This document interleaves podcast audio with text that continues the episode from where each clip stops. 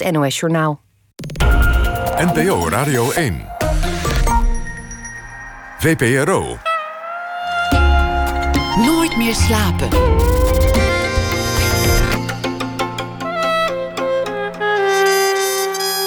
Met Pieter van der Wielen. Goedenacht en welkom bij Nooit meer slapen. Eén beeld kan meer zeggen dan honderd woorden. Misschien wel dan duizend woorden. Het is een eh, niet letterlijk citaat uit de film Three Minutes Lengthening. Het gaat zo. In Florida vindt een kleinzoon een drie minuten durende haast vervallen film van de grote reis van zijn grootouders. Het is het Poolse geboortedorp van één van die grootouders, hij weet niet welke. En het toont al daar de Joodse gemeenschap in 1938. En daar begint een bijna onmogelijke zoektocht. Waar is dit? Wie zijn die mensen? Het is 1938, kort voor de grote catastrofe, de grote wereldbrand. En in de film, de documentaire, vertelt Bianca Stichter aan de hand van dat schaarse beeldmateriaal met hele grote zorg het verhaal van de mensen die op de film staan. Vrijwel niemand van hen zou de Holocaust overleven. Ineens worden die drie minuten film het laatste tastbare bewijs, als een monument. Helena Bonham Carter is de verteller bij het materiaal. Bianca Stichter zit tegenover mij. Zij schreef lange tijd voor onder meer NRC Handelsblad over film en kunst. Zij probeerde dus woorden te geven aan beelden. En dat is, eh, als dat citaat klopt, onbegonnen werk. Verder schreef zij de Atlas van een bezette stad, een minutieus onderzoek naar de stad Amsterdam ten tijde van de Tweede Wereldoorlog. Bianca Stichter is dochter van Gerard Stichter, die eh, vooral bekend is geworden als K. Schippers. Haar zus is galeriehouder in Amsterdam en haar echtgenoot Steve McQueen, kunstenaar en filmmaker. En Bianca zelf werd geboren in 1964. Welkom. Leuk dat je, dat je gekomen bent. Ja. Die, die drie minuten film, je, je begint meteen met het integraal tonen van, van die drie minuten. En, en daarbij confronteer je mij als kijker ook een beetje met, met de vluchtigheid waar ik inmiddels zo aan gewend ben. Dat je gewoon drie minuten denkt, oh nou ja, het duurt eigenlijk zelfs best wel lang. Ja, precies. Drie minuten. Jezus, wat een lange drie minuten. Ja. Maar dat, dat, dat, ehm, dat moest, vond ik. Dat was het eh, aan het materiaal verplicht om het eerst een keer helemaal ehm, te laten zien voor je er iets anders mee kunt gaan doen. En, en dan denk je ergens, nou, het is een interessant beeld, maar drie minuten kan ook best lang zijn. En vervolgens denk je, heel bijzonder is het materiaal ook weer niet. Dat was de tweede schuldige gedachte die, die door mijn hoofd kroop. Dat als je niet goed kijkt en, en niet goed oplet van, van wat de waarde is van dat materiaal, dat je bijna kan denken, het is, nog, het is eigenlijk nog een beetje alledaags. Ja, dat was niet mijn ervaring toen ik het voor de eerste keer ehm, zag. Want je kon het. al Jij, jij had al meer context, denk ik. Nou, eigenlijk niet zo heel erg veel. Want ik zag, zeg, ik zag in te- eind 2014 zag ik een, een Facebook-post voorbij komen. En die heette Three Minutes in Poland. Drie minuten in Polen. Dat vond ik een hele intrigerende titel. Dus ik klikte erop. En toen kreeg je een beetje dat, eh, die informatie die jij net vertelde. En eh, zag ik ook dat je dat filmpje kon zien op de website van het eh, Holocaust Museum in Washington. En nou, ik was in ieder geval geïntegreerd genoeg om dat even te gaan bekijken.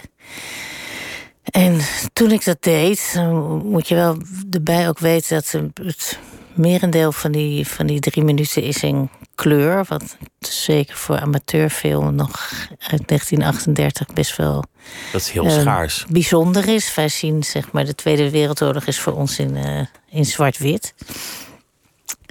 En ehm, je ziet ook dat de camera eh, ook nog iets bijzonders was in dat dorpje of stadje vlakbij Warschau waar het eh, is opgenomen. Dus iedereen, vooral heel veel kinderen, komt naar buiten en probeert eh, in beeld te komen bij die in de camera te kijken en zo. Die, deze mensen hadden, dat, dat zie je nog nooit in hun leven, een camera gezien. Nou, nog nooit wil ik niet zeggen, maar eh, weet Het was ik niet. heel maar in ieder bijzonder. geval, het was, het Het was hele- absoluut bijzonder. Ja, De hele gemeenschap liep uit. precies. Ja. En je ziet dus ook die mensen, die kijken je over die eh, decennia heen. Het is nu meer dan 80 jaar geleden. Je hebt echt het gevoel, ze kijken je aan. En ze willen ook heel graag eh, gezien worden. Misschien niet speciaal door ons, maar ze willen. Er is een soort ehm, nood om gezien te worden. Dat voel je heel erg, voelde ik dat erbij. En al toen ik het filmpje voor de eerste keer zag, ehm, duurde voor mijn gevoel die drie minuten heel erg uh, kort. Iets in mij protesteerde. Ik had zoiets van ja. Oké, dan zien we die mensen drie minuten en dan is het weer voorbij. We gaan over tot de orde van de dag. Maar ik dacht, hoe zou je nou dat op een of andere manier langer kunnen maken? Dat die mensen ehm, ehm, langer in beeld blijven en dat je ze echt uh, veel aandacht kunt geven. Dus dat was zeg maar de kiem van uh, de film die er nu is. Je, je kunt in een film honderden keuzes maken. En elk van die keuzes kan je, kan je film totaal verprutsen. Je had ervoor kunnen kiezen om met een historicus het verhaal van dat stadje te vertellen, van die, van die Joodse gemeenschap daar. Dan had je niet deze film gemaakt.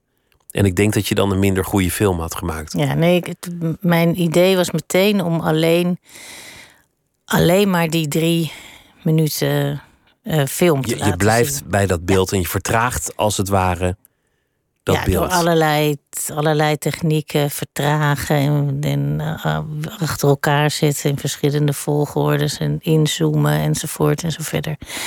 Is het uiteindelijk, duren die drie minuten en uh, meer dan een uur. Wat is het? 70 minuten geloof ik. Ja. Ik, ik, raakte echt volmaakt geïntrigeerd door het beeld ja. en door het verhaal. En dat, dat dit waarschijnlijk het enige beeld is, nou, daar, daar kan je wel zeker van zijn dat het heeft overleefd van deze mensen. Ja. En daarmee ook het enige visuele, tastbare bewijs dat ze ooit bestaan hebben. Ja. En het is 1938, zo, zo kort voor, voor alles wat zou gaan gebeuren. Ja, dat de zit dreiging beeld, die dat was er al in. Die beelden natuurlijk onder enorme spanning. Want je, wat je ziet zijn eigenlijk heel uh, vrolijke mensen die, die uh, in een restaurant met elkaar praten of die uh, buiten op straat naar die camera kijken en zo. Dus het ziet er allemaal heel um, vrolijk en gezellig uit in, in, in, die mooie kleuren. Maar de wetenschap, wij weten, wat die mensen natuurlijk niet weten, is dat een paar jaar later um, uh, de, de, Duitsers Polen binnenvallen en, de, en nog een jaar later de, de Holocaust um, begint. En wij weten dat natuurlijk wel, want dat zet die, die beelden natuurlijk onder een enorme druk. Maar dit is een vrolijk moment. Het is een, een, Ja. een blij uitziende Ja. gemeenschap. Ja. Het is wel al het jaar van de kristalnacht. Dus de, de dreiging was er. Maar ja, daar in Polen hadden ze natuurlijk nog geen idee wat, er, Nee. wat ze te wachten Nee. stond. Nee. Het, het, het verhaal van die beelden, ook intrigerend als die kleinzoon ze een half jaar later had gevonden, of zelfs korter, dan waren ze al niet meer te redden geweest. Ja, want hij, hij had ze, ze lagen in het, in het huis van zijn eh, vader in, eh, in een kast ergens in Florida. Nou, Florida is natuurlijk ook niet een. eh, Zo'n heet en vochtig klimaat is niet zo goed voor, om Voor film in te bewaren.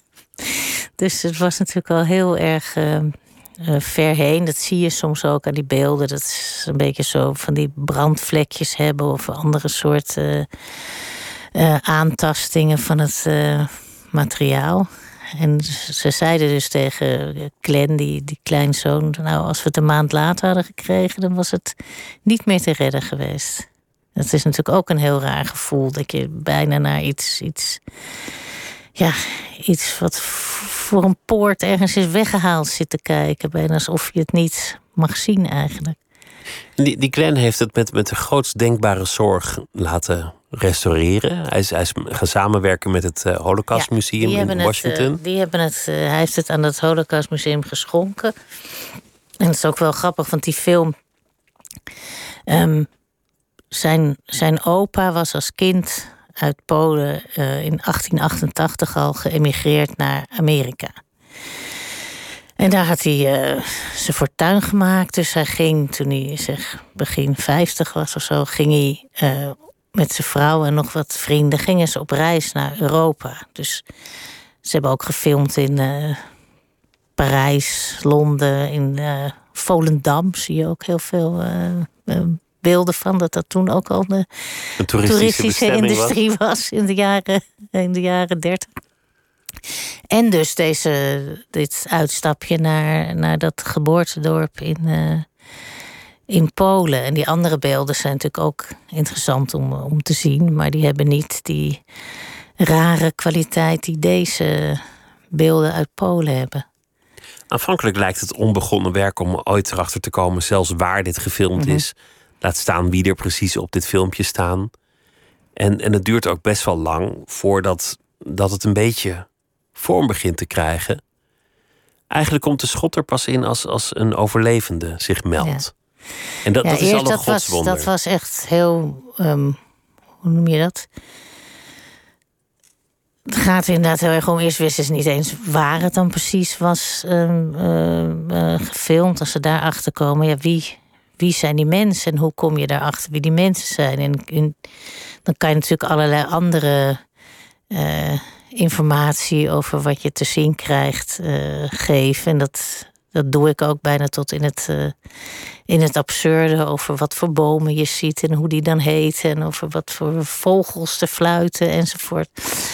Tot inderdaad ook op die website van het um, Holocaust Museum een kleindochter, uh, weer een andere kleindochter, naar die film zat te kijken. En die herkende haar eigen uh, opa. En belt die opa op en zegt: Ga kijken. En die opa herkent ook uh, zichzelf als, uh, als jongetje. 13-jarig jongetje. En dan zegt hij ook als eerste: Nu weten jullie dat ik niet van Mars kom. Dat is natuurlijk die gemeenschap bestaat natuurlijk helemaal niet meer na de oorlog. Hij is naar uh, Amerika geëmigreerd, heeft daar een gezin gesticht. Maar ja, dat verleden van hem is natuurlijk, ja, daar is helemaal niks uh, van over. Dus al om die reden is het voor hem ook een heel uh, belangrijk filmpje, omdat het hem zijn verleden in zekere zin heeft teruggegeven. Er zijn vele van dit soort... hij is jarig trouwens vandaag. Echt waar? Mr. Chandler. Hij is 97 geworden. Ja. Hij is een van de weinigen die het overleefd eh, heeft. Ja. ja. En er zijn heel veel van dit soort stadjes geweest en heel veel wijken die, die je mhm. daarmee zou kunnen vergelijken geweest. En vaak is er gewoon geen enkel spoor meer. Niet een monument, een gedenkplaat of een, of een steentje of iets. In veel gevallen is er werkelijk niets meer dat je zou kunnen vertellen als je daar zou rondlopen wat er is gebeurd en wie er hebben gewoond. Maar nou, in zekere zin is dat, heb je dat ook al een beetje in, uh, in uh, Nederland. In Amsterdam bijvoorbeeld. Je hebt zo'n beroemde uh, fotoserie van een van de eerste razzia's op het Waterloopplein in 1941. En je zou denken dat de mensen die daarop staan, is een beroemde foto van een man in een in een smoking die daar over dat plein rent. Dat we nu zouden weten wie die mensen zijn. Maar als alle mensen die jou zouden herkennen ook kunnen herkennen ook vermoord zijn, dan, dan is er niemand om jou nog aan te wijzen. Precies. En dat is bij dat dorpje uh, ook zo. Het is in zekere zin ook een, ook een deel van jouw werk met, met de atlas die je hebt mhm. gemaakt om die herinnering wel aan die plekken terug te geven. Om, om niet het zo te laten zijn dat je door die straten kan lopen zonder ooit te weten wat er is gebeurd en wie er hebben gewoond. Je, je probeert het ook uit de onzichtbaarheid te trekken. Dat is zeker zo, ja. ja. Maar wat is het eigenlijk voor behoefte om, om, het, om het verleden tot leven te willen wekken? Dat is nog iets anders dan het verleden willen beschrijven, zoals een historicus normaal doet. Dit gaat verder. Het is bijna alsof je het aan de beademing wil leggen en het echt, echt wil laten leven. Ja, wat, wat, ja, dat zet in ieder geval wel altijd mijn verbeelding enorm uh, aan het werk. Dat soort uh, gegevens om uh, de tijd een loer te draaien en iets anders van te maken dan de gewone lineaire volgorde waarin wij gedwongen niet, zijn te leven. Stampen en dat soort dingen. Maar echt tot leven wekken 3D als het ware. Dat je het kan ruiken, voelen, ervaren. Alsof je erin rondloopt. En dat, dat doe je met die, met die atlas die je hebt gemaakt. Als je, als je die in je hoofd hebt. Je, je hebt een goed geheugen en je loopt door Amsterdam. Dan, dan, is het, ineens heel anders inderdaad. En alomtegenwoordig. Ja. En met, met het nieuwe monument hebben ze, hebben ze dat online gedaan voor ook andere steden in Nederland. Dat ze de huizen weergeven waar mensen uit zijn weggevoerd. En dat, dat vond Oh ik ja. ook indrukwekkend. Ja, ja. Dat, ik, dat ik zag dat in mijn straat ook een, een- gezin heeft gewoond die zijn weggevoerd. Ik kan meer langs dat huis lopen zonder daar aan te denken. Ja, dat is dat, eh, het Joods, eh, digitaal Joods monument. Ja, Juist, dat is ook juist. tamelijk eh, heel erg indrukwekkend, inderdaad. Dat je dat gevoel kan hebben dat je gewoon door de stad loopt en al die adressen bij elkaar. ja, dan wordt, grijpt het je ook erg naar de keel natuurlijk. Het is ook een heftige geschiedenis. In, in dit stadje in, in Polen, hoe het afloopt, dat, dat is een, een gruwelijke horrorgeschiedenis. die niet helemaal tot het einde van de vernietiging verteld wordt in, in de film. Eh, je vertelt wijselijk vooral hoe ze uit dat stadje worden verdreven en naar het station. En, en wat in die geschiedenis opvalt, is het extreme sadisme dat erbij kwam kijken. Er, wordt er wordt vaak een- gedaan alsof die Duitsers of, of, en hun eh, handlangers zo efficiënt waren. Maar dat, dat is helemaal niet waar dat ze efficiënt waren. Ze waren vooral gemeen. En pas in de tweede plaats efficiënt. allebei, Ja. Het, misschien allebei, kan dat ook? Dat kan zeker, maar ik, ik heb soms de indruk dat het, dat het gemene op één stond en het efficiënte op twee.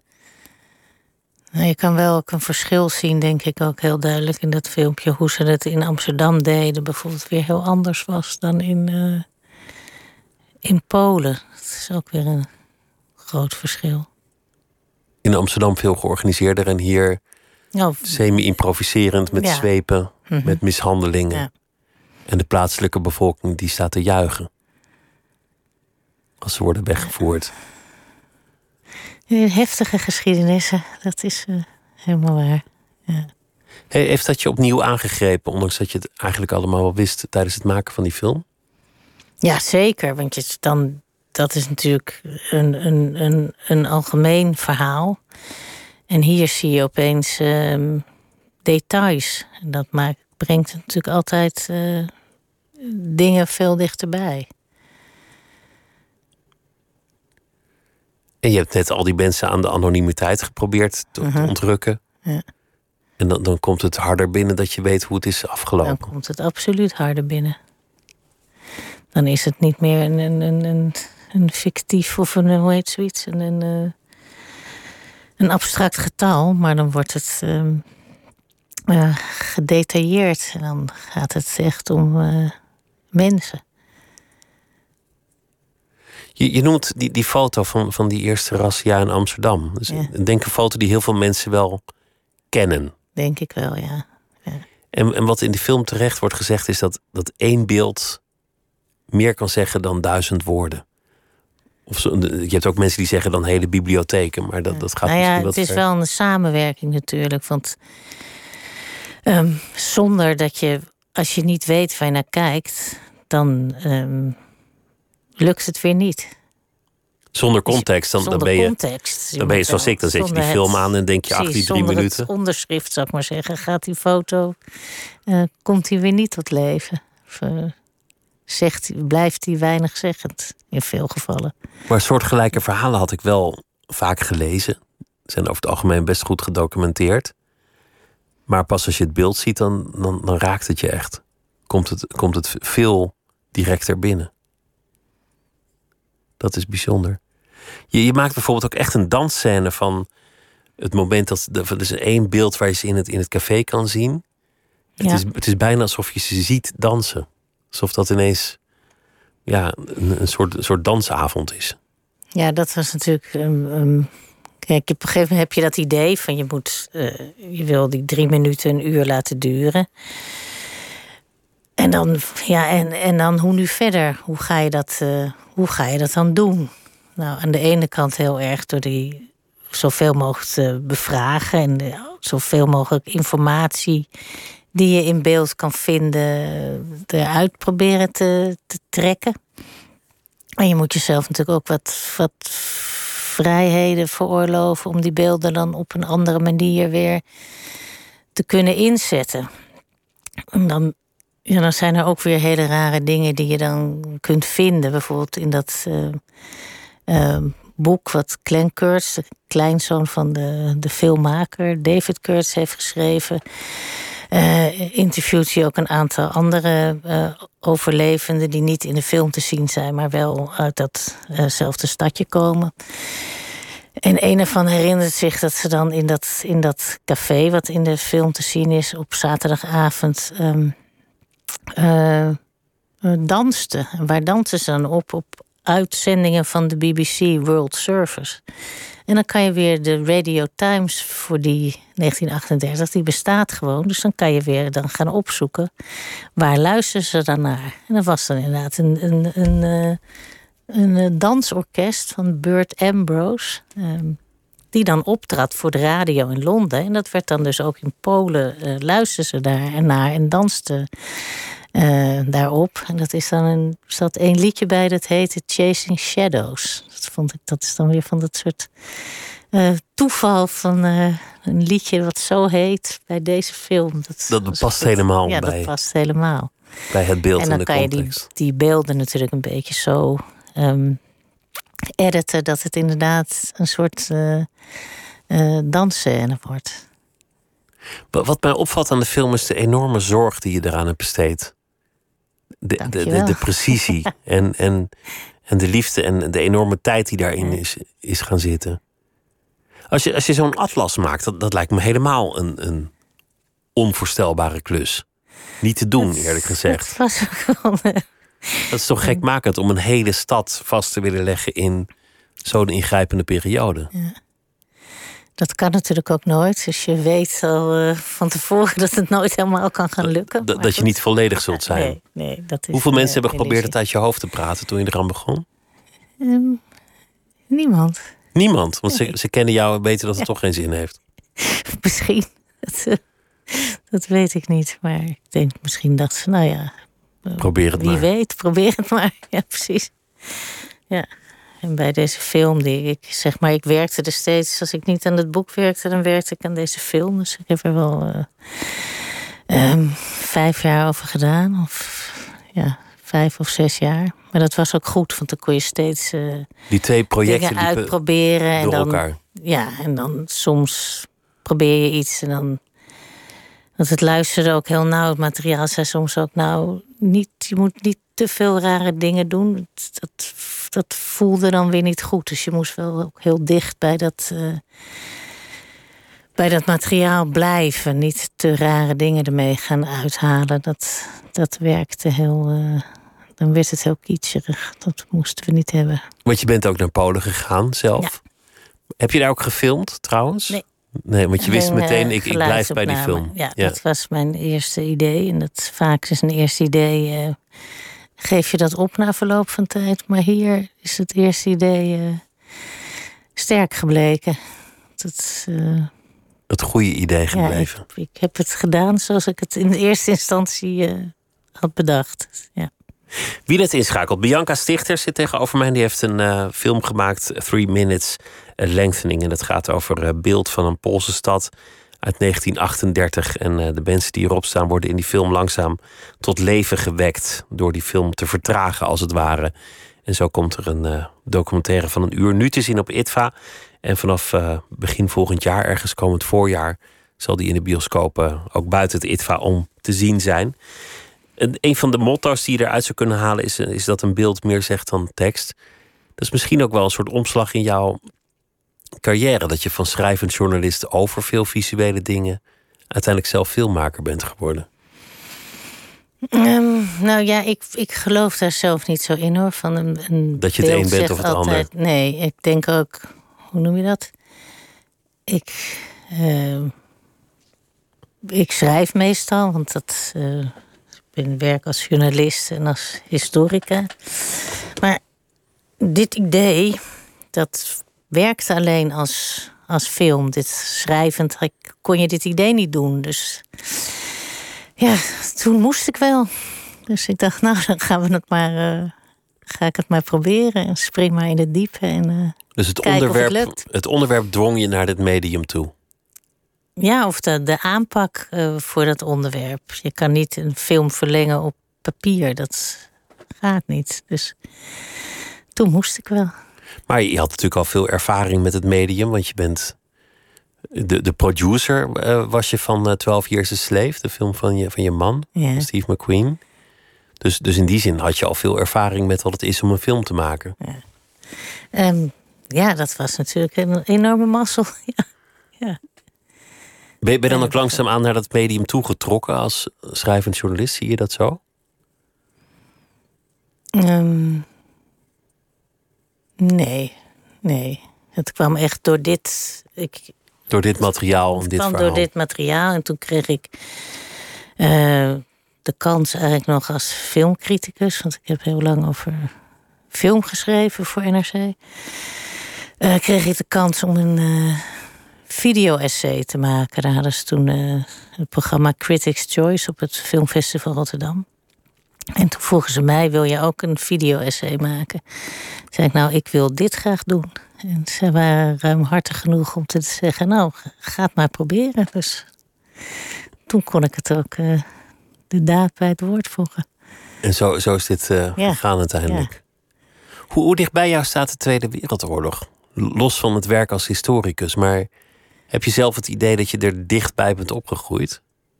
Want, want het jaar dat jij werd geboren was het 19 jaar geleden. Ja. Als je nu terugdenkt aan 19 jaar geleden, dan weet je het misschien nog als de dag van gisteren. Nou ja, heel dichtbij, dat zou overdreven zijn, denk ik. Maar wel, denk ik, als je in, in Amsterdam woont, dan is het natuurlijk ook een, een geschiedenis die, die ja, het, het heftigste wat er in deze stad ehm, is gebeurd voor een hele lange tijd. Dus dat je daar mij verbaast het er meer dat niet iedereen daar heel erg in geïnteresseerd is, zeg maar.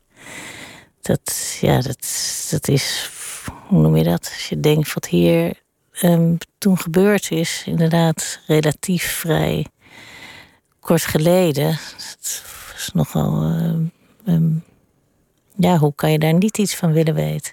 Hoorde jij veel verhalen toen je klein was van familieleden?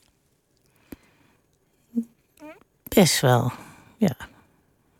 Ja. Want een van jouw, hoe zat het ook? Een van jouw grootouders is eh, vervolgd geweest. Nou, vervolgd, hij is, hij is, eh, hij is opgepakt. Ja. En heeft in, eh, in concentratiekamp Dachau gezeten.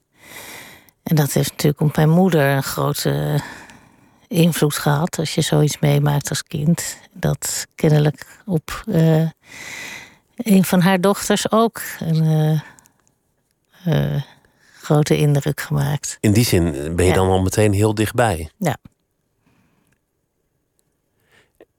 Er, er is ook een verhaal dat ze, dat ze op een feestje waren in de buurt van verzetsmensen en dat ze daardoor door een soort associatie in gevaar zijn ge- gekomen. Ja, dat, nou, dat feestje was. Ze waren op een. Op een er was een feestje in de stad, omdat volgens mij mijn opa was eh Ed Hoornik, een eh, dichter, schrijver. Omdat er een nieuwe bundel van hem was uitgekomen. En toen hadden mijn. eh, mijn moeder en haar zusjes, die waren alleen thuis.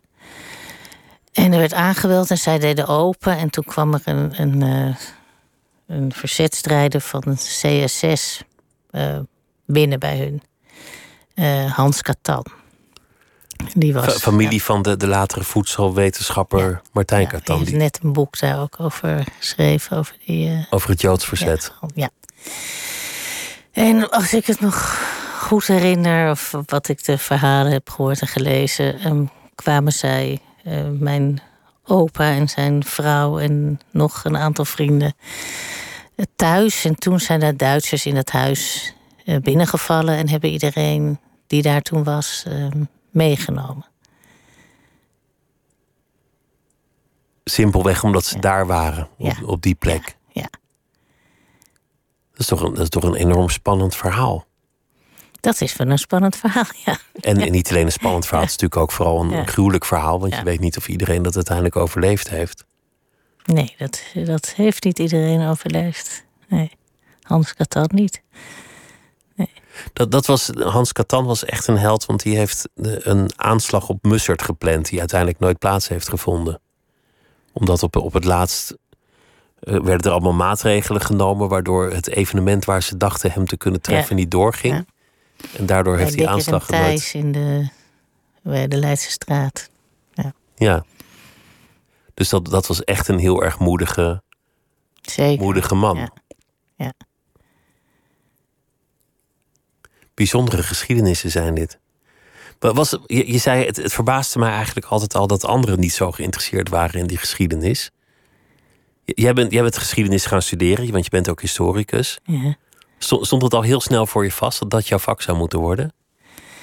Ehm, eh, een beetje wel. Ik ben het, heb het geprobeerd te ontwijken door Afrikaanse taalkunde te gaan studeren in Leiden. Maar na een half jaar bleek dat toch niks voor mij te zijn. En ging ik toch maar geschiedenis studeren. En wat, wat gebeurt er in het half jaar? Krijg je dan eh, de grammatica of zo? Of, of eh, inleiding in de Afrikaanse taalkunde? Hoe, hoe gaat dat?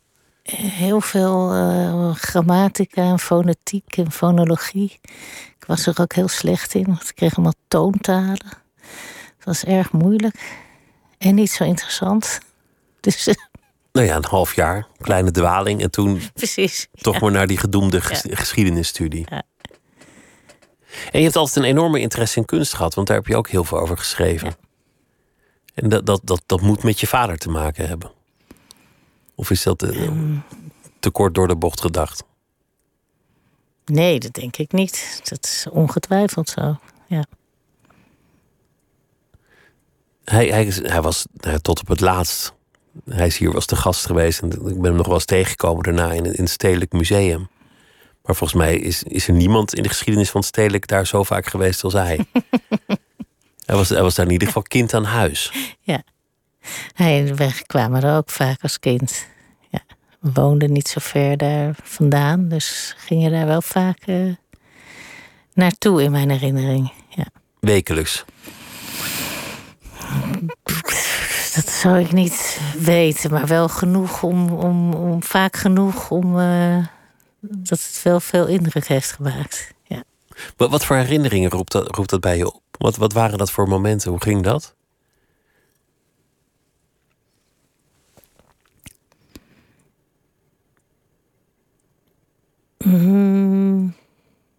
Wat is precies de vraag? Nou, was het dan een vast moment van zondag gaan we naar het stedelijk? Nee, of, nee, of was het dan nee. spontaan dat jullie opsprongen zeiden: kom, we gaan naar het museum? En leidde je vader dan rond en luisterden jullie? Of, of hadden jullie vaste Dat weet ik. werken die jullie aanspraken? Dat.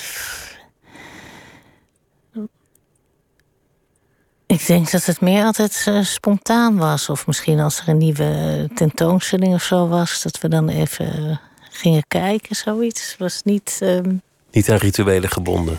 Nee, want dat was juist ook wel het leuke van mijn vader. Dat hij ehm, zeg, zo te- naar het stedelijk gaan eh, was heel leuk met hem. Want daar kon hij natuurlijk altijd leuke dingen over vertellen. Maar naar ehm, het Vondelpark gaan was net zo leuk. Of naar een ehm, saaie straat. Want die wist hij dan ook altijd wel iets van, eh, van te maken. En er juist wel iets spannends van te maken. Het, het bijzondere aan hem is, hij kon, hij kon er in een gebruiksaanwijzing poëzie zien. Precies, ja. En, en, en wat, wat hij heeft gezegd in dat interview, wat ik me herinner, is dat op hem een enorme invloed had wat Duchamp had gedaan. Dat je van een toiletpot kunst kon maken, omdat hij dacht vanaf nu is alles mogelijk. Het zit namelijk allemaal in jouw manier van kijken. Als jij anders kijkt, kan je elke werkelijkheid veranderen en Ja, mooier dus dat- maken. Dat, dat heeft hij ook wel, denk ik, heel erg op, op mij en mijn zus proberen eh, over te brengen. De kunst ja. van het goed kijken. Ja. En te weten wat er echt te zien is. Ja, of in ieder geval ook de kunst van het. eh, eh, van dingen onverwachte kanten te kunnen zien. Of de, de, de humor van dingen te kunnen zien. Dat het niet een, een eh, saaie, grauwe bedoeling was allemaal. Maar dat je, ehm, hoe noem je dat? De wil moet hebben om ergens iets ehm, eh, positiefs uit te kunnen halen. Dat maakt het leven zoveel mooier, denk ik, als je, als je die kunst tot in de finesses begrijpt. Zeker. Om de ja. werkelijkheid een kleine kanteling te geven. Ja. En Ja. Een gebruiksaanwijzing wordt poëzie. En een, een toiletpot wordt kunst. En een saaie straat wordt een levendige straat. Maar dat is natuurlijk ook wat jij doet met, met zo'n atlas. Dat een, een straat een geschiedenis heeft. Ja. Of met een, met een stukje film. Dat al die mensen hun verhaal hebben. En dat, dat het verhaal van al die mensen de moeite van het vertellen waard is. Gaat ook allemaal over hoe je kijkt en, en waar je aandacht aan geeft. Zeker, ja. Daar is wel een zekere verwantschap, denk ik. daar is wel een Ja. verwantschap. Ja. Die, die, Ja. die, is, die is duidelijk zichtbaar volgens mij. Het, het, eh, ik, ik, ik noemde al eh 12 Years a Slave, waar jij de, de producent van was, of de producer. Jij bent ook degene die het boek heeft aangedragen, wat uiteindelijk de basis voor het scenario werd. Ja. En het, dat was een 19e eeuws boek waar ik eerlijk gezegd nog nooit van gehoord had. Ik, ik, wist ook Ja, toen- heel veel mensen niet. Ik zelf ook niet. Dus ik dacht, of, of, eh, Steve wil graag ehm, een verhaal over iemand die zeg maar uit het, uit het ehm, ehm, noorden van eh, de Verenigde Staten werden vaak mensen gekidnapt en dan weer in het zuiden als, als eh, slaven verkocht. Dus iemand die de vrijheid gekend had, die, Precies, die ja. de vrijheid werd Ja. ontnomen. En op een gegeven moment zei ik, nou misschien maar laten we eens kijken of er niet al daar ehm, verhalen over zijn, waar gebeurde verhalen. Nou, dus toen ben ik een klein beetje gaan zoeken en stuiten op dit, eh, op dit verhaal, wat ook heel eh, van Solomon Northup, wat ook heel ehm, eh, beeldend heeft hij dat zelf eh, opgeschreven. Zodat ik kon tegen hem kon zeggen, nou het scenario is eigenlijk al bijna het is gewoon dit boek. Het, het, is Ja. ook, het is ook wat ik heb. Ik heb het boek nooit gelezen, maar wat ik heb begrepen, vrij, vrij goed gevolgd. Ja. Het uiteindelijke scenario en de uiteindelijke film ligt heel dicht bij dat. Ligt heel dicht, Bij dat boek. heel dicht bij elkaar, ja. Want het was, ja, dat was ook mijn eerste gevoel. Het is bijna al een, eh, een scenario, of je kunt het zo gaan verfilmen in ieder geval. Waar, waar vond je dat boek? Ehm, op, op Amazon.com. Zo simpel kan het zijn. Zo simpel kan het zijn. En dat had je aangeklikt omdat je dacht, nou ja, misschien, misschien is dit interessant. Ja, ik of- had gewoon iets van eh 15 boeken besteld of zo. Even kijken. En toen. eh, deze sprong er heel erg uit. Dus, Maar, het, maar het is sowieso een absurd verhaal. Wat, wat volgens mij heel veel mensen niet kenden. Ik in ieder Mhm. geval niet. Dat er ook in die periode van de slavernij mensen uit het, uit het noorden ontvoerd werden. om, om gewoon verkocht, verkocht te worden in New. Ja. Orleans op, een, Ja. op een slavenmarkt. Dat is natuurlijk een, een, een razend geschift verhaal. En dat het dan ook nog iemand is gebeurd die, die heel goed kan schrijven en heel goed kan vertellen.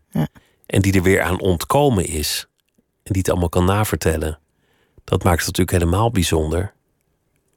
Hoe las je, hoe las je dat boek destijds? Wa- Was je, was je er enorm door gegrepen? Zat je er meteen ja, volledig heel in? erg. Ik, vond- het was ontzettend, ook ontzettend spannend. Want je wil echt heel erg weten hoe gaat het verder, wat gebeurt er.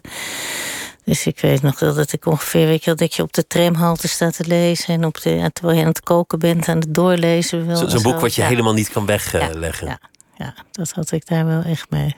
Ja, En had je toen meteen door, dit, dit zou die film wel eens kunnen zijn? ja zeker. Ja. Het is ook een soort odyssee eigenlijk, dat, dat verhaal. Het Absoluut. Dus ik weet dat, dat ik er met over praat. En dat Steve het al uit mijn handen mag. Ik zei, nee, ik moet het eerst uitlezen. Ik ben, het is mijn boek. Precies, ja. Eerst uitlezen. Eh, Het, i- het is uiteindelijk ook met, met heel veel zorg verfilmd. Om- Omdat die, die sfeer van het zuiden is bijvoorbeeld heel goed gelukt. Er wordt, er wordt ontzettend goed ingeacteerd. Maar, maar wat volgens mij voor een groot deel de kracht van het verhaal is, is ehm, ja, dat die echte gruwel van dat regime, dat regime, de, de slavernij, Mhm. zo overkomt. En dat doet me ook een beetje denken aan wat je hebt gemaakt over, over Polen. Eh, over efficiëntie versus gemeen zijn. Dat dat systeem ook in die eerste plaats gemeen was. Wordt vaak de fout gemaakt om te denken: ja, maar ze wilden het wel rendabel houden of het was economisch handig. Dat, dat zal allemaal voor een deel waar zijn, maar er zat ook gewoon een factor in dat het sadistisch gemeen was. Dat, dat de gruwel een doel op zich was. Dat zit volgens mij heel goed in die film gevat. Ik zit even na te denken, maar ja, dat, dat ja. Heel veel aspecten die, die zijn, als je het strikt als iets economisch zou zien, dan, dan zou je het nooit zo doen. Dus dat, dat kan niet de, de totale verklaring zijn. Nee, dat, dat geloof ik ook wel, dat dat niet zo is. Nee. Ben, ben jij toen aanwezig geweest bij, bij die opnames? Um, ja, nou, zeker niet de hele tijd. Ik ben, nee, volgens mij bij echte opnames maar twee dagen of zo. Dat was wel dat die Solomon op opgehangen wordt. Dus dat waren wel heftige, ook op de filmset hele heftige dagen. Maar er waren maar twee dagen dat ik daar, uh, daar was, ja. Dat is meteen een van de heftigste scènes heel heftig, uit, uh, ja. Ja. uit het verhaal die je dan meemaakt. Heeft, heeft dat veel, veel veranderd eigenlijk in jouw bestaan, die, die film, dat hele project? Um, vast wel, ik weet het niet. ja, dat is natuurlijk een, een, zeker het leven van Steve natuurlijk uh, veranderd. En daardoor ook wel dat van mij. Ja, het is een enorm succes ja. geworden. Het, het heeft ja. hem denk ik ook met meer kracht de film ingeduwd mm -hmm. vanuit, vanuit de kunstwereld. Het heeft denk ik ook status meegebracht. Nou ja, een, een, een, regen aan onderscheidingen. Tot aan de Oscars aan toe. Mm -hmm. ja. Maar ik, ik denk ook, los, los daarvan, van, van dat soort wereldse successen, dat het ook een enorme impact heeft gehad, die film. Omdat er gek genoeg. Er, er zijn natuurlijk wel eerder films over slavernij gemaakt. En ook uh, in de jaren zeventig hele, hele geslaagde tv-series. Maar Hollywood heeft het, heeft het onderwerp toch altijd een beetje omzeild. Daarom wil hij ook zo graag die film maken, denk ik. Juist omdat, omdat het, het nooit gebeurd niet, was. Ja, nou nooit is overdreven, maar. Nee, het is wel gebeurd, niet, maar, niet maar vaak. Niet, Ja. niet vaak. Nee. Wat, wat eigenlijk voor een Amerikaanse industrie gek is, omdat het zo'n belangrijk Ja. onderdeel van de Ja. Amerikaanse geschiedenis is. Dat kan je wel zeggen. Ja, En daar heeft volgens mij deze film verandering in gebracht. zeker. Dat is wel bijzonder. Hoe is dat eigenlijk nu? Want je, je woont in Amsterdam, jullie wonen in Amsterdam. En een van jouw kinderen die schrijft nu inmiddels ook over geschiedenis. Artikelen. Ik kwam een artikel tegen op de Britse site van Vogue, Oh ja. geschreven Ja. door jouw dochter. Ja. Ik kwam een artikel tegen ehm, bij Ons Amsterdam, of, of eh, hoe het ook precies heet. Maar dat is een, een forum voor Amsterdamse geschiedenis. Ja, klopt. Ja. Dus dat heb je weer actief overgedragen. Ja, zij ging, ehm, ehm, wat was het? Eh, modegeschiedenis studeren in eh, Londen. En ze is net, eh, heeft net haar bachelor gehaald. Dus ja, Wat een leuk vak trouwens, modegeschiedenis. Mhm. Ik wist niet eens dat, dat, dat je dat kon studeren. in, ja, in Amsterdam weet ik het ook niet, maar in, in Engeland wel.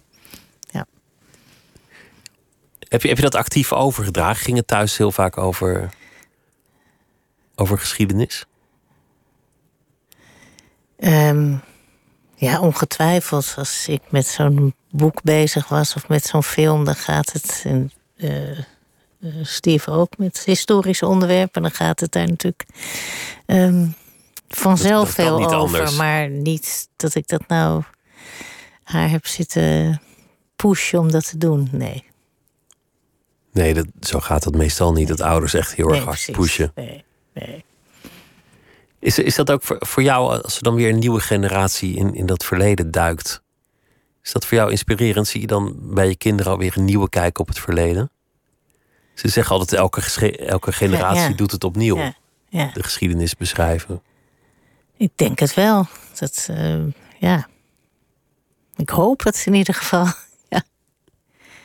Schiet, schiet je al een voorbeeld te binnen daarvan? Nu even niet. Ja, ze, ze had, ze had, geloof ik, in. ehm, voor de Engelse markt een stuk over, over Zwarte Piet geschreven. Waarin ze dat probeerde uit te leggen aan een Engels publiek. Wat voor discussie dat is.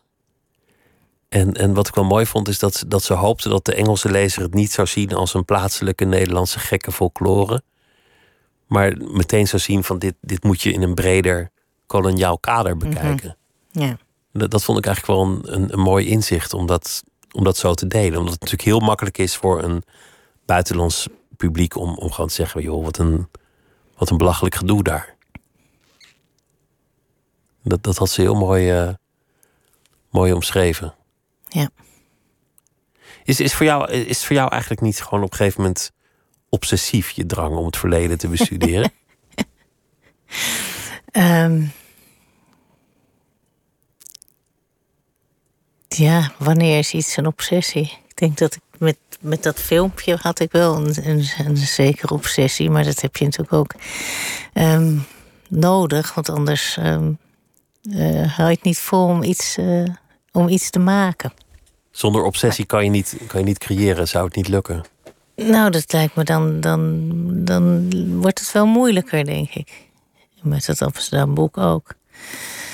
Maar ehm, daarbuiten valt het wel mee, denk ik. Nou ja, heb je, heb je bijvoorbeeld wel eens gehad dat je jezelf over de kop aan het werken bent? Dat, dat de vermoeidheid je te zwaar wordt of dat je. Regelmatig. Ja? Ja, dat is natuurlijk het is een zegen dat je. eh zeker ook heel veel archiefdingen die nu online zijn. Dus dat kan je ook s s'nachts en s'avonds nog eh, eh, aanwerken. En, dan- en dan straks dan. is, dan dat, dan is het lekker rustig. En ik nou nog even dit, nog even dat, nog even dat. En voor je het weet is het eh, heel laat. Ja, en de volgende ochtend moet je wel gewoon weer vroeg op. Of eh, precies. ja, begint het leven Ja. gewoon weer. Ja. En, dan, ja. en als die vermoeidheid eenmaal is ingetreden, wat, wat kan je er eigenlijk tegen doen? Hoe bestrijd je de vermoeidheid nog? Hoe je die bestrijdt, ja, wist ik het maar. Ehm, op tijd naar bed. Maar dat is wel moeilijk soms. Dat lukt eigenlijk gewoon niet. Maar ook, ook want, je, want je zei eigenlijk meteen over je atlas van Amsterdam. Hij is niet volledig. Hij kan niet volledig zijn. Nee. Nee. Maar ergens zit in zo'n project natuurlijk wel de drang om hem volledig te krijgen. Ja, maar dat, dat, dat kan gewoon niet. Zeker niet als je het doet in de vorm van een, van een boek. Het is al een behoorlijk dik boek. Als je dat. Ja, als je er alles. dan is het boek zo eh, groot als deze tafel. Dat kan natuurlijk niet. Dus je moet wel ehm, eh, keuzes maken. Vind ik ook heel erg. Want inderdaad zou ik het liefst alles doen. Maar ja, ik, zelfs ik besef wel dat dat niet kan. Maar door de, hoe noem je dat? Het moet ook zo dik zijn, juist om die, ehm, je dat gevoel te geven dat je door de stad zou kunnen eh, wandelen met een heel dun boekje. Zou dat niet, zou je dat gevoel veel minder, of die illusie veel minder, Dan zou je die, die geschiedenis ook geen recht doen Ja. als je het een heel dun boekje Ja. zou maken. dat ook nog eens. Ja, Hoewel er verder wel motieven voor zouden zijn omdat het handzaam is en dan kan je ermee wandelen. precies. Maar Ja. Nou, we hebben nu ook van, het, van een, eh, twee stukjes stad een, eh, een soort podcast gemaakt. Of een luisterboek, of hoe moet je het noemen. In ieder geval dat je, dat, eh, dat je het horen kan. Dus daar zou Terwijl je daar loopt met je zou je, in. kan je ook thuis doen natuurlijk, maar je zou in theorie ook dat eh, dan ter plekke kunnen beluisteren. Dat was ook echt wel van ga hier naar links en daar naar rechts enzovoort. En eh, kijk nu omhoog. Dus dan kan je ermee eh, door de stad lopen met een koptelefoon. Kan je nu nog door de stad lopen zonder dat die geschiedenis door je hoofd spookt bij, bij elke straathoek en elk pand? Ehm, ja, hoe noem je dat? Op een gegeven moment wordt het ook een soort oude bekende. Dan weet je, oh ja, hier was dit en hier was dat. Dat wordt natuurlijk niet elke keer helemaal actief, dat je er helemaal door overweldigd wordt, maar wel dat er een soort, ja, een soort oude bekende ehm, worden die verhalen dan. Zoals die je eigen herinneringen ook zo zijn van... oh ja, daar woonde vroeger Kees. Dat is ook niet een Ja. heel acute gedachte. Ja. Ja. Het doet me denken aan uh, Modiano, de, de, de, Franse schrijver, Nobelprijswinnaar. Die heeft, die heeft vrij vroeg in zijn carrière een heel mooi boek geschreven over een, een pand ergens in Parijs waar hij langs loopt, waar dan gezin is weggevoerd in de oorlog. Oh ja, ja. En, en aan de hand van die herinnering vertelt hij dat verhaal. Maar wat ik vooral zo mooi vond, is het lopen door die stad, het kijken naar een gevel. En, en dat die gevel nooit meer hetzelfde zal zijn als je dat weet. Ja. En dat, dat, je, dat je een schuldig landschap kan hebben, maar een stad is per definitie schuldig landschap. Ja, zeker. Ja. Dat, dat stelt uiteindelijk ook de vraag: hoe ga je om met het, met het reusachtige kwaad? Aan het eind van deze film over Polen zit een man die, die heel religieus was. En die uiteindelijk zijn religie is verloren. Ja. Wat, wat in zijn bestaan iets, iets reusachtigs is. Maar hij dacht gewoon van ja, hoe kan er een God zijn die dit heeft laten gebeuren? Laat dan maar zitten, dat hele geloof. Ja. En dat, dat vond ik een aangrijpend, maar ook, ook echt een prachtig moment in de film. Ja, dat is heel heftig, ja. Maar ik ben naar Detroit geweest om hem, om uh, eh, Mr. Chandler uh, te interviewen. Om die interviews zitten dus onder die, die, uh, onder die, die filmbeelden. En toen zei hij dat inderdaad op een gegeven moment, op de tweede dag, denk ik. Dat was ook een, toen voelde ik wel, ja, hij zegt ook zo van, uh, met, uit, zo uit de grond van zijn hart zegt hij zo, waarom? dat is ook zoiets van, ja, waarom? Daar kan niemand een, een, een antwoord op geven. Geen bevredigend antwoord in ieder geval. Je kan, je kan honderden historische verklaringen aanleveren, maar... ze schieten allemaal tekort. Ja. De, de manier waarop hij overleefd heeft, is trouwens ook zo wonderlijk. Dat hij, dat hij eerst vermomd als soldaat met een geleende uniformjas zijn, zijn vriendin is komen arresteren. Om zo te ontsnappen. Nee, dat is weer een andere man. Oh, dat is een, dat is een, andere man. Je hebt gelijk, ja. ja. ja. ja. Hij is uiteindelijk de rivier over uh, gegaan. Die meneer Lubinetski is dat. Ja. ja. Nee, hij is die meneer Chandler, die heeft uh, uh, van een Poolse vrouw een, een de papieren gekregen van een overleden uh, Pools, niet-Joods jongetje. En daar kon hij dus, uh, heeft overleefd onder een uh, andere identiteit. Die heeft gewoon een andere identiteit aangenomen. Ja. ja. En iemand anders die is, die is als Duitse soldaat weten te vluchten. Het, het, nou, niet, ja, dat, dat was alleen maar om die vriendin uit die synagoge te, te ja, krijgen. Daarna dat heeft hij niet volgehouden, zeg maar. Het was alleen op dat ja, ja. ene moment. Ja. Anders was hij ook zeker door de mand gevallen. Als Ik denk het wel, ja. ja. Maar zo klein kan de marge zijn tussen overleven en, en sterven. Zeker. Hoe ga, je, hoe ga jij daar eigenlijk mee om? Want dat is eigenlijk de vraag die je permanent stelt met een atlas of met zo'n film. Van, van wat, wat kan je daar tegenover stellen tegen dat, dat reusachtige kwaad? Tegen die slechtheid van de mens? Of je het nou hebt over de, over de de holocaust of de geschiedenis van de slavernij. De, de, de dingen die mensen elkaar aandoen. Nou, er zit werkelijk geen bodem onder. In, in hoe slecht dat wordt. Nee. deze man stelt zich de vraag waarom. En jij zegt ja, een antwoord heb ik niet. Nee. Maar het is natuurlijk de vraag die eigenlijk ten grondslag ligt aan al, die, aan al dat onderzoek en al dat spitwerk. Ja, en het frustrerende is dat hoe, hoe hoe meer je weet, bijna hoe minder je begrijpt. Want ehm, je weet wel meer, maar um, dat betekent niet dat je dichter bij een verklaring komt. Dus dat is wel uh, het frustrerende van dit soort ondernemingen natuurlijk. Maar ik heb niet de indruk dat je daardoor een ongelooflijk zwart wereldbeeld hebt gekregen. Dat je eronder gebukt gaat of zo.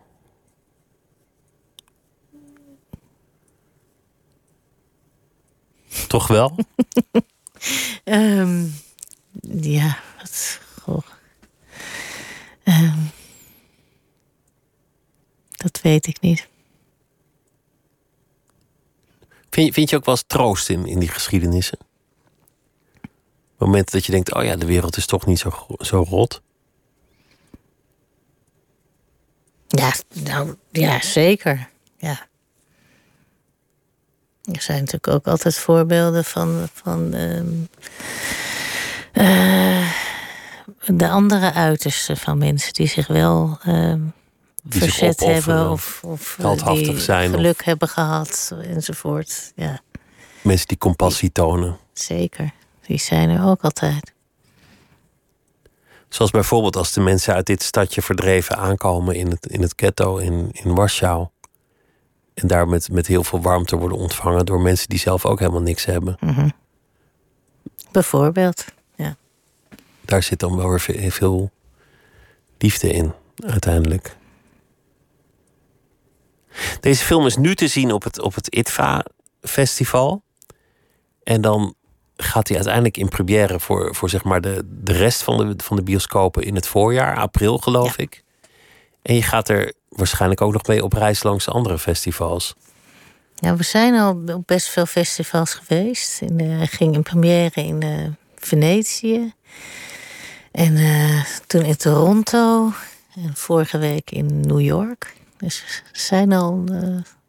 dit wordt al het vierde festival. Dit, En ben, ben jij bij al die premières er ook bij geweest? ja, En hoe vond je dat? Want dan sta je daar ineens als, als regisseur. wonderlijk. Wonderlijk. Maar wel heel erg eh, fijn. Ja. Ga je hierna nog meer films maken? Of, of weet je dat nog niet? Ehm, weet ik nog niet. Dat hangt er vanaf. Ja, er zijn natuurlijk altijd allerlei ideeën die in je hoofd eh, rondzweven. Ik vond het ook heel erg spannend en inspirerend om een film te maken. Vind je natuurlijk weer allemaal ander soort gereedschap die je bij schrijven eh, niet hebt. Ehm, maar ik heb nog niet eh, gekozen van, oh, dit ga ik, eh, ga ik doen. Dus het zweeft nog Er komt vast wel een idee dat je niet kunt weerstaan, niet kunt wegleggen. vast. Dat het, dat het, op, het op het obsessieve af gewoon moet gebeuren. En dat je het niet kan loslaten. En voor je het weet, is er dan weer een film. Eerst nog deze, en die is eh, te zien vanaf het voorjaar. En nu dus op het eh, ITVA. En dat is eh Three Minutes Lengthening. Bianca Stichter, dank je wel dat je te gast wilde zijn. Het was een, genoegen om met je te praten. Dank je hartelijk. En morgen in Nooit meer slapen komt Sander Kollaert op bezoek. Hij is schrijver en heeft een nieuw boek geschreven, De kleuren van Anna. En zo meteen op deze zender Miss Podcast. Goeienacht, tot morgen.